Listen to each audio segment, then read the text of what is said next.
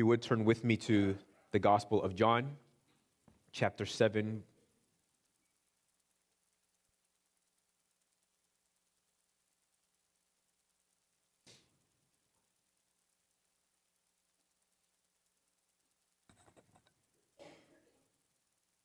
John chapter 7. We're picking up in verse 14.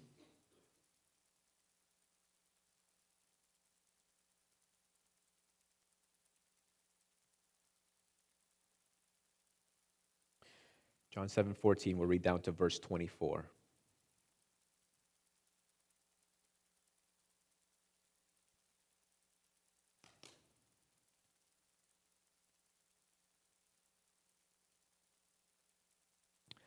About the middle of the feast, Jesus went up into the temple and began teaching. The Jews therefore marveled, saying, How is it that this man has learning when he has never studied? So Jesus answered them, my teaching is not mine, but his who sent me. If anyone's will is to do God's will, he will know whether the teaching is from God or whether I am speaking on my own authority. The one who speaks on his own authority seeks his own glory, but the one who seeks the glory of him who sent him is true, and in him there is no falsehood. Has not Moses given you the law? Yet none of you keeps the law. Why do you seek to kill me? The crowd answered, You have a demon. Who is seeking to kill you?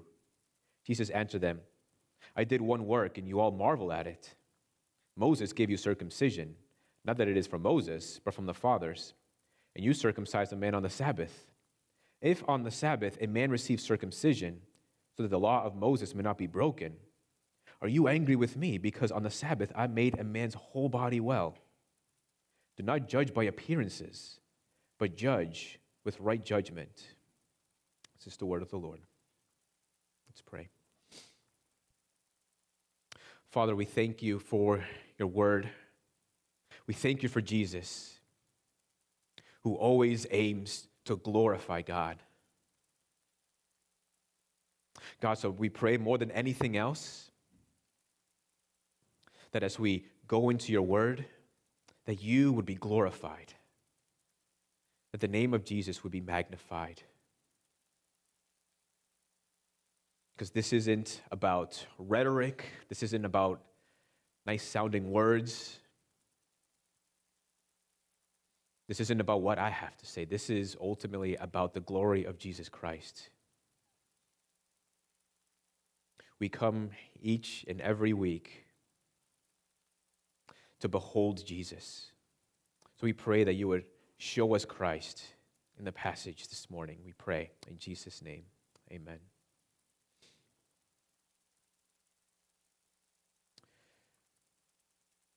There are laws and rules and regulations that pretty much govern everything that we do, almost everything. I mean, from how do we drive our cars to how we cross the street to the use of recreational parks to even uh, our, our homes and even restaurant behavior. There are laws that just about and rules that govern just about everything, right? And you may have issues with that if you don't like to be told what to do. But they're intended to regulate and control behavior. One website in particular defines laws as rules that bind all people living in a community. So laws protect our general safety and they ensure our rights as citizens from uh, against abuses from other people or organizations or even from the government itself. The purpose of law is to preserve freedom and moral agency. We have laws to protect freedom by restraining the desire for us to do as we please because let's be honest, not everything that we want to do is always a good thing. Our passage this morning concerns itself with law, specifically the law of God or the commandments of the Lord. Not only were God's commandments considered laws that were binding on the people of God, they were expected to be followed without exception, but they also communicated a special relationship between God's people and God Himself. Now, in the passage, Jesus is considered to be a lawbreaker, which angers a lot of people, especially when he claims to have a unique and special relationship with God that nobody else seems to have as well, though, that, though it is accessible to them. But what Jesus shows is that it is the spirit of the law what matters most. Right? Because no matter how much we abide by the rules and the laws, at the end of the day, right, they can't do anything to change our hearts. We do the right thing because we want to do, because we should do the right thing, because we want to avoid the consequences.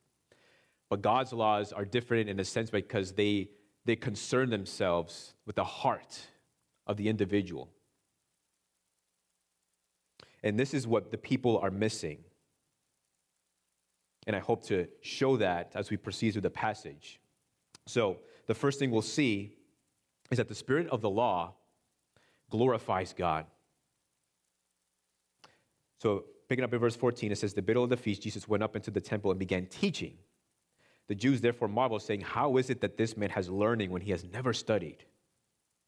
So Jesus answered them pretty insightfully My teaching is not mine, but his who sent me. So Jesus begins to teach in the temple. People are amazed and they're perplexed.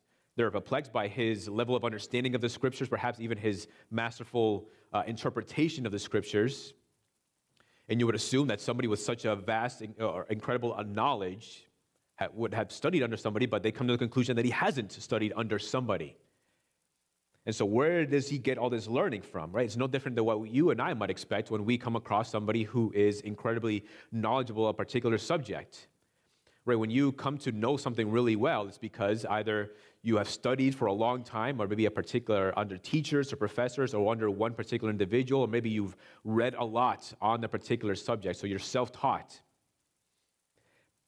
But Jesus, Jesus is not even self taught. Jesus never graduated from divinity school. But he makes it clear that his teaching is not his, it doesn't come from him, but it comes from his Father who is in heaven.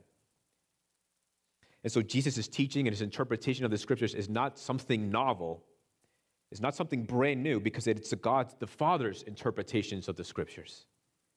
And his teaching, Jesus, like many other teachers would at his time, that he doesn't point to other teachers or other rabbis. He doesn't say, Rabbi says this and this, or this teacher said this, or this person said this and this. But Jesus always says, Thus saith the Lord. So, Jesus, remember, Jesus is the one who interprets the scriptures to Cleopas and his, and his friend on the road to Emmaus. Jesus is the one who opens the minds of the disciples to understand the scriptures. Now, what's encouraging for us is that the Lord gives to us his Holy Spirit, through whom we can rightly understand his word.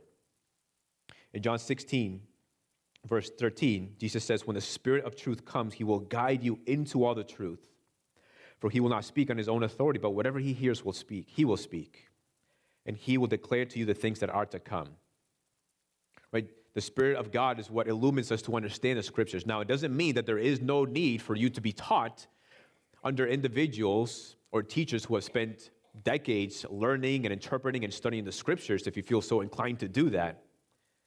But the point is, is that the Spirit of God is, who is the one who opens your mind to understand the truth of the scriptures. And when you understand the truth of the scriptures accurately, then you'll know that something is required of you.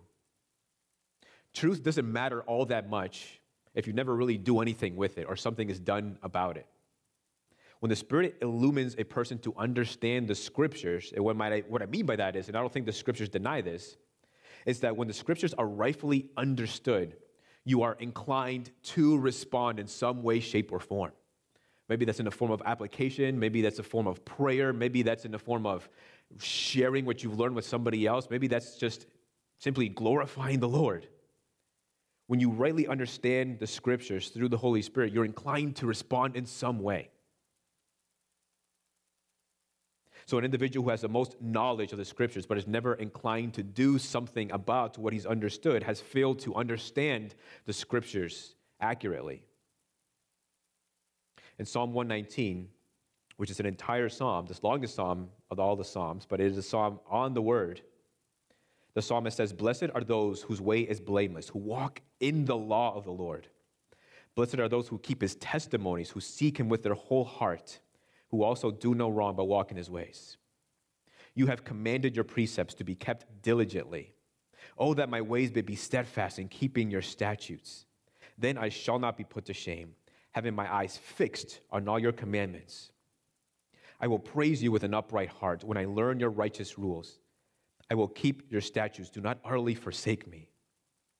Right there, the psalmist is communicating just his an affectionate knowledge, right? He knows the law of the Lord. He knows the commandments. He knows the precepts, the testimonies of the Lord. He knows the word of the Lord, but he's inclined to do something about it. He prays to the Lord to help him to keep the testimonies and the commandments of the Lord. And so he, he embraces them, he cherishes them. And so Jesus, the Jesus, the teaching of Jesus is not something novel, it's not something new, but he's just teaching from the scriptures, which are written by God, and therefore they're God's very words. They're God's teaching of the scriptures. And so Jesus is getting to the heart or the spirit of the word. Jesus is not simply just opening up a scroll and reading through the Exodus and reading the Ten Commandments, but Jesus is interpreting the scriptures for the people. He's getting to their to the inherent purpose and the heart of the word. And this is what is baffling the people. And so then, we're going to skip over verse 17, and we'll return to that in a moment. But we're going to jump to verse 18. Verse 18 tells us that the one who, Jesus says, the one who speaks on his own authority seeks his own glory. But the one who seeks the glory of him who sent him is true, and in him there is no falsehood. Anyone who comes and teaches on his own authority is seeking his own glory. That is approval or recognition or the praise of others. But Jesus, you might remember from a previous sermon, Jesus functions as, a, as an ambassador. He's seeking the glory of the one who sent him, and that is God. An ambassador is genuine if his only goal is to bring honor to the one who sent him. So Jesus will not misspeak, Jesus will not misinterpret, Jesus will not fail to deliver the message that he's been given because he's ultimately seeking the glory of God the Father. And in this context, he's pursuing the glory of God through teaching the law. He's opening the scriptures to help people to understand what their intended purpose is. And so the glory of God is a driving factor behind all that Jesus says and all that he does. And we can trust him because he delivers the message accurately and faithfully. In 2 Corinthians 10 18, the Apostle Paul says, For it is not the one who commends himself who is approved, but the one whom the Lord commends. And then Jeremiah 9:23, I love this. Thus says the Lord, let not, let not the wise man boast in his wisdom. Let not the mighty man boast in his might. Let not the rich man boast in his riches, but let him who boasts boast in this, that he understands and knows me, that I am the Lord who practices steadfast love, justice, and righteousness in the earth. In the earth. For in these things I delight, declares the Lord. So the Apostle Paul, in, in his mind, the one who is approved is not the one who commends himself, but is the one whom the Lord commends. So the one with the greater honor, obviously, is the one who does the commending, the one who sends. Right? There's the, the commender and the commendee. The one who is commended goes and brings honors to the one who commended him. And so Jesus is approved and commended by the Father. We see this uh, when Jesus received the Spirit of God upon his baptism, affirming that Jesus is approved and sent by God. And then there's even the voice of God crying from heaven, saying, This is my beloved Son with whom I am well pleased. And as a son of the Holy Father, no one understands and no one knows the Father better than he does. And that is why Jesus will always point people to the divine attributes and qualities that he shares with his heavenly Father. So Jesus' aim is to glorify the one who sent him and with whom he shares this intimate relationship with. And so what Jesus tries to clarify it is it's that it is the spirit of the law that matters most. It's not that the law shouldn't be obeyed, right? That's incredibly important. But what he's trying to get at is that, this, that the law concerns itself with the heart of a person. Like, where is your heart? Where is your true allegiance? Whom are you actually trying to follow and, and pursue and seek and to glorify and to please?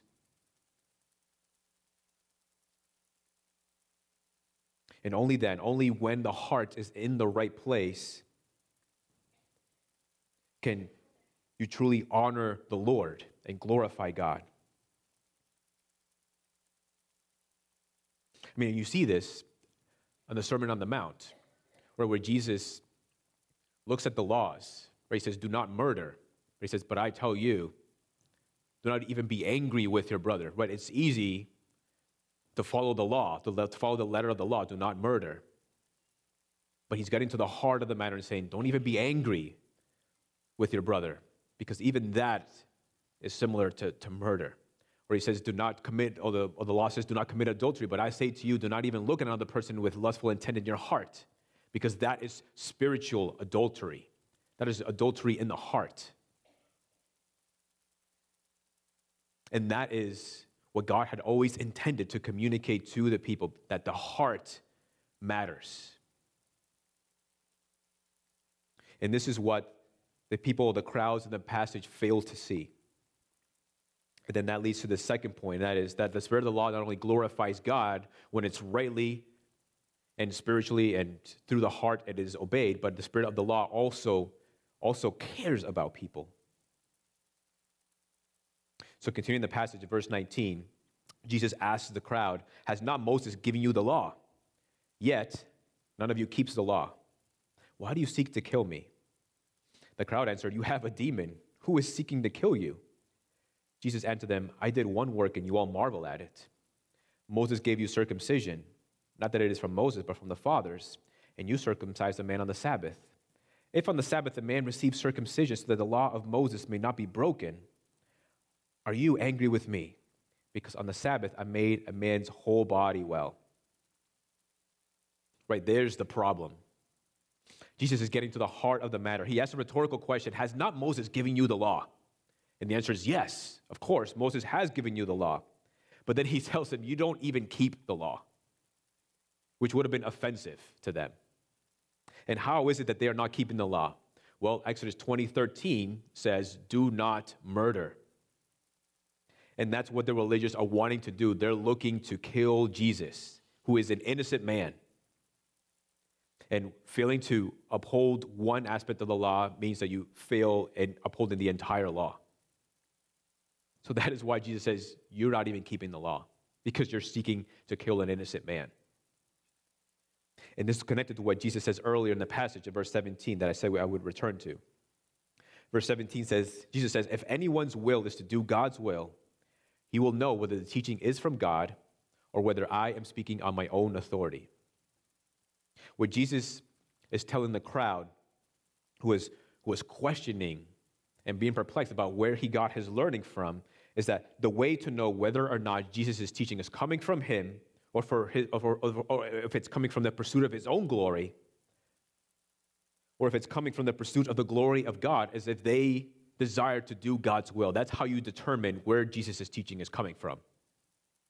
Do you desire, does he, the person desire to do God's will or glorify God or to glorify himself. Because a person's desire to do God's will will not be in contrary to what Jesus teaches. And here they are, they're looking to kill Jesus. That's what they want to do. They want to murder God's son. That, of course, isn't God's will.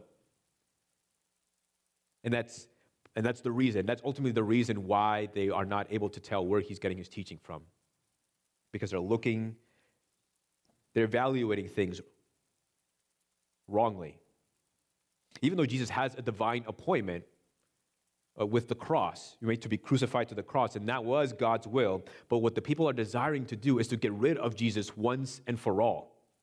The people are not wanting to do God's will, though they think they are, because they have a problem. The thing is that they have a problem with the Sabbath, what Jesus had done on the Sabbath. Back in chapter 5, if you remember, Jesus healed a man who was at the pool. He made his body well. That was the problem. That kind of triggered everything. That kind of triggered, that, that didn't trigger, it, the animosity began before that. But that brought the animosity and the anger towards Jesus to a whole different level because they considered that a work. Jesus healed a man on the Sabbath. That's that's a no no. You're breaking the law. Not only that, but Jesus told the individual who was healed to take up his mat and to go home. And so that is the reason why they were looking to kill him. And not only that, but Jesus also points to his relationship with the Father, a relationship that they could have had and should have had, but they don't. But Jesus emphasizes his unity with the Father, his divinity with the Father. And that, of course, angers them. But the people were after the letter of the law and not the spirit of the law. They didn't care about the heart. When Jesus healed the man, uh, this man on the Sabbath, it generated astonishment, but didn't. But it didn't produce an astonishment that would lead to to, to praising and to glorifying God. But it led to an astonishment. It, it, it generated an astonishment that produced uh, condemnation towards Jesus because he did this one work on the Sabbath. And yet, Jesus says, if it so happens that a boy's time of circumcision falls on the Sabbath, well, then they'll, they'll keep the law and they'll circumcise the boy on the Sabbath because there's important that they don't break the law. And so, do you sense kind of the, the hypocrisy there? They wanted to keep the law, but if, if, if the law requires the boy to be circumcised and it happens to be on a Sabbath, well, then that's considered a work. Well, they'll do it anyway, and that's the right thing that they should do. But here is Jesus performing a healing on the Sabbath, considered a work, and yet they seek to kill him. Again, they're following the letter of the law, and they're failing to see that, this, that the law itself cares about people. And Jesus, of course, cares about people. When God gave his laws to his people, they were not only intended to distinguish his people from the rest of the nations around them, but they were also intended to be a way of communicating commitment.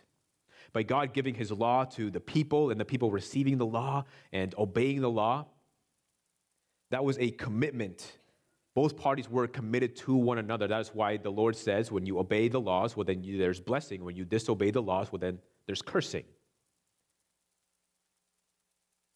The most important prayer to the Jews or in Judaism, is the Shema, which, essentially, which technically just means hear. And that's found in Deuteronomy 6, verse 4, where it says, Hear, O Israel, the Lord our God, the Lord is one.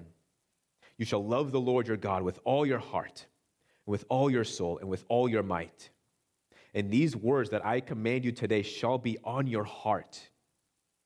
You shall teach, teach them diligently to your children, and shall talk of them when you sit in your house and when you walk by the way, and when you lie down, and when you rise, you shall bind them as a sign on your hand, and they shall be as frontlets between your eyes. You shall write them on the doorposts of your house and on your gates. God is not looking for people to follow a set of rules just for the sake of following them, but He's commanding them to love Him. That's the purpose of the law, because in, the, in, the, in this prayer in the Shema, you can see that God is after the heart. People, God wants people's affections. That's why he says, You shall love the Lord your God with all your heart, soul, mind.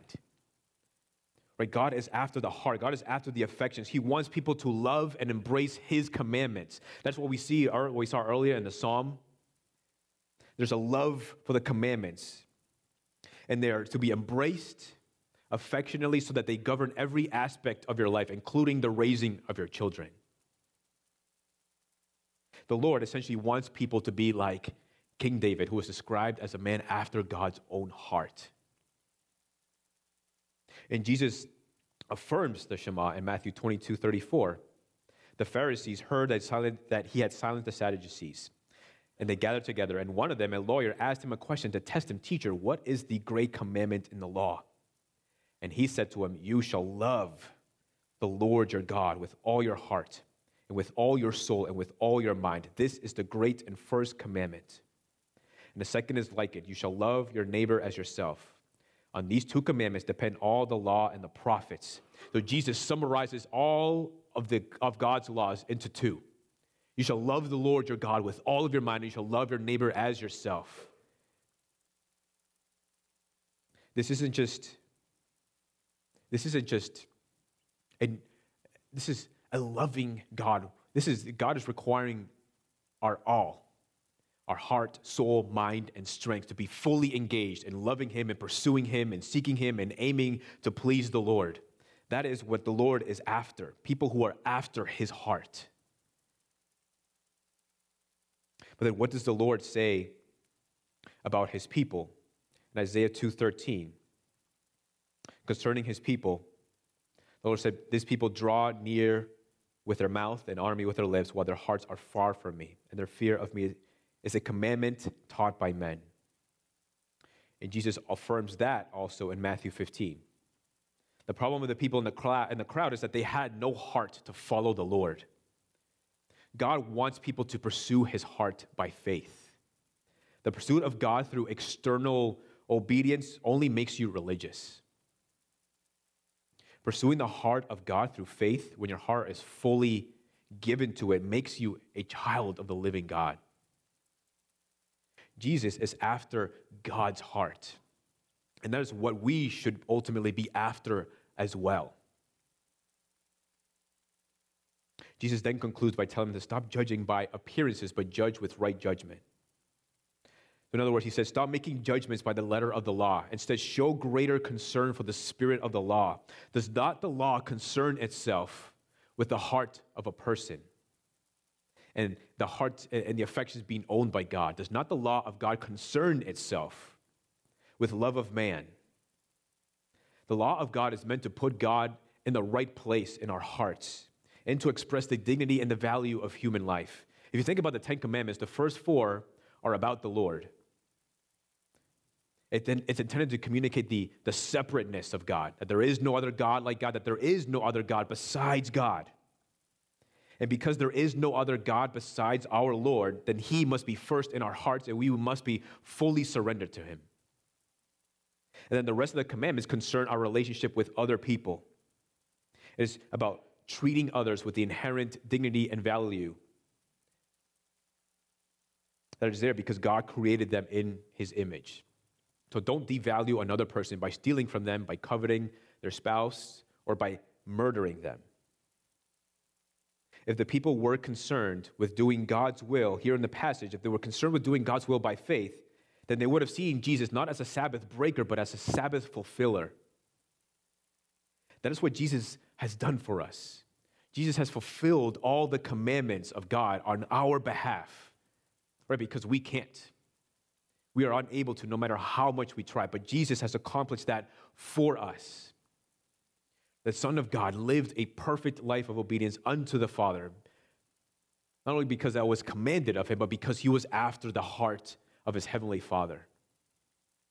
And Jesus then went to the cross, died on that cross, but then was resurrected after he was buried, so that anyone who believes and trusts in Jesus Christ will be saved, will be spared of the judgment of God. Right? Because when we commit a crime, well, then there are consequences. And disobedience to the laws of God, well, then that brings punishment. But Jesus, as the perfect one who obeyed the laws of God, did that for us so that whoever places their faith on Jesus Christ, they receive the righteousness of Jesus Christ. It is credited to their account, and the unrighteousness of the individual is transferred to Jesus Christ, who paid the penalty on the cross and died. And that is the message. That is the message we want you to believe in. That I would ask you to believe in if you have yet to follow Jesus Christ as your Lord and Savior. That's what Jesus has done for us. Now, does that mean that you are free to do whatever you wish, beloved? Does, then, does that mean that because Christ has fulfilled all the laws on our behalf and, it's, and fulfilled its intended purpose, does then that mean that there's nothing, for, nothing more for you to do? Absolutely not. It's like, it's like marriage, right? The hard work begin. The hard work doesn't end when you put a ring on it, though some of us probably wish that were the case. But that's when the real work begins.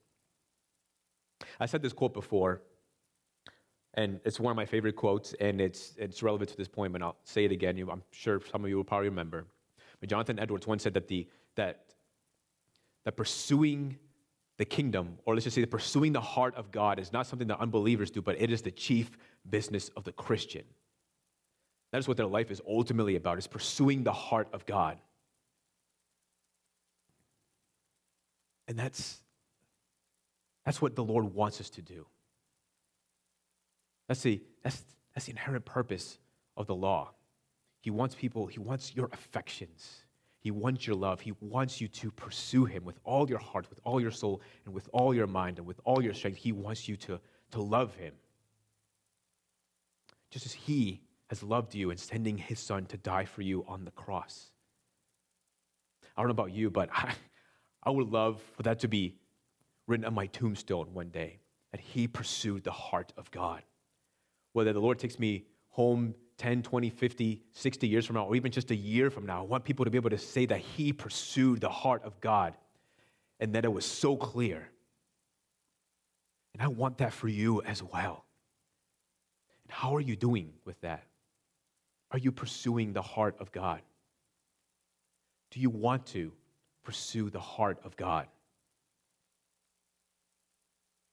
And it's not about it's not just about external obedience. It's not about sinless perfection because that is never going to happen, and neither does the Lord expect us to be sinlessly perfect. But I just think of David, right? David committed a lot of sins in his life, and yet he's described as a man after God's own heart. Why? Because he pursued the Lord, because he loved God, because he desired to please the Lord. Right, and that's how you also, that's how you and I can be described as well. That no matter our sins, no matter what we go through, no matter how many mistakes we made, that the Lord can still consider you a son or a daughter that is after his heart. I just think of, I just think of uh, my daughter Elena, you know, who, who loves to obey and loves to please her parents. Kenlyn is a work in progress. She's not really there yet. But but she is after the heart of her parents. And that's what the Lord wants for us as well. It's not just about external obedience. External obedience just leads to being a religious person. Jesus did not come to die on the cross for your sins so that you can be a religious person. Jesus came and died on the cross so that you can be a child of God who pursues the heart of their heavenly Father. That's what it's ultimately about.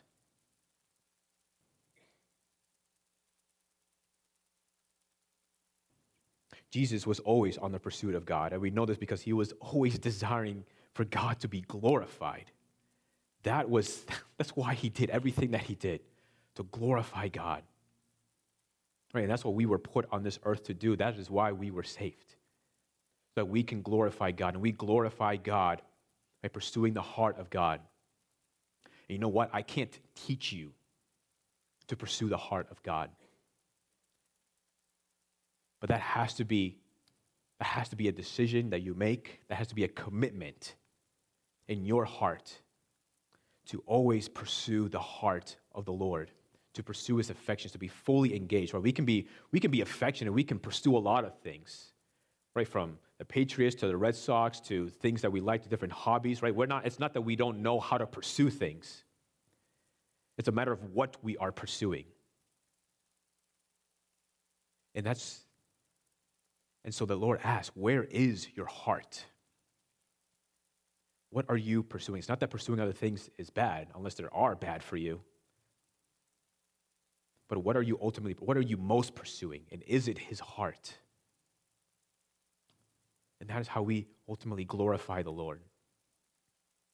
And this actually segues into the sermon for next week as we go into the Advent and looking at an Advent passage and, seeking, and seeing how that also, how the Advent season glorifies God. But for now, just think internally, ask yourself, how am I doing? How am I pursuing the Lord? And does it show, am I committed to pursuing his heart? Because that's ultimately what the Lord wants. And you're enabled to do that. You can do that because he's giving you his spirit. Apart from the spirit, you have no desire to pursue the heart of the Lord. And so you already have what you need. That is the spirit of God living within you. It's just a matter of walking daily in the pursuit of the heart of God. And that is where we find the most joy that's where we find the most contentment and the most peace. And that is what glorifies the Lord. Let's pray.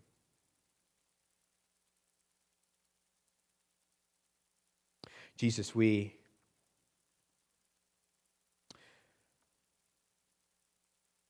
Jesus, we see the, your example in the Gospels. Your aim was always to pursue the glory of God because you had a heart that was after the heart of your Father. Lord, and if we are honest with ourselves, we just don't, we don't measure up I confess to you, Lord, that I, I don't do a well enough job of doing that. I could be doing much better. Lord, but I, I, we just thank you because you don't look down on us dismissively or even with judgment, Lord. But you want what's best for us. And what is best for us is for us to, to know who you are. And that's why Jeremiah chapter 9 that the one who boasts boasts in this, that he understands and knows me. God, would you write that in our hearts? That we would want that. That we would know you so intimately and so personally, Lord. How could we not? Because you are the God who made us and the God who saved us through Jesus Christ.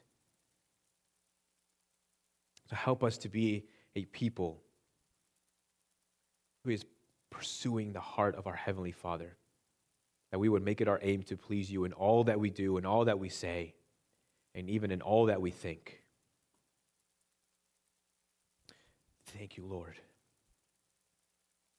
because you've given us your Spirit to be able to do that. May you fill us with a, a holy desire to pursue you, not just today, not just tomorrow, not just for this week, but every single day of our lives because this is what we will be doing for the rest of eternity is knowing you. We thank you. It's in Jesus' name we pray. Amen.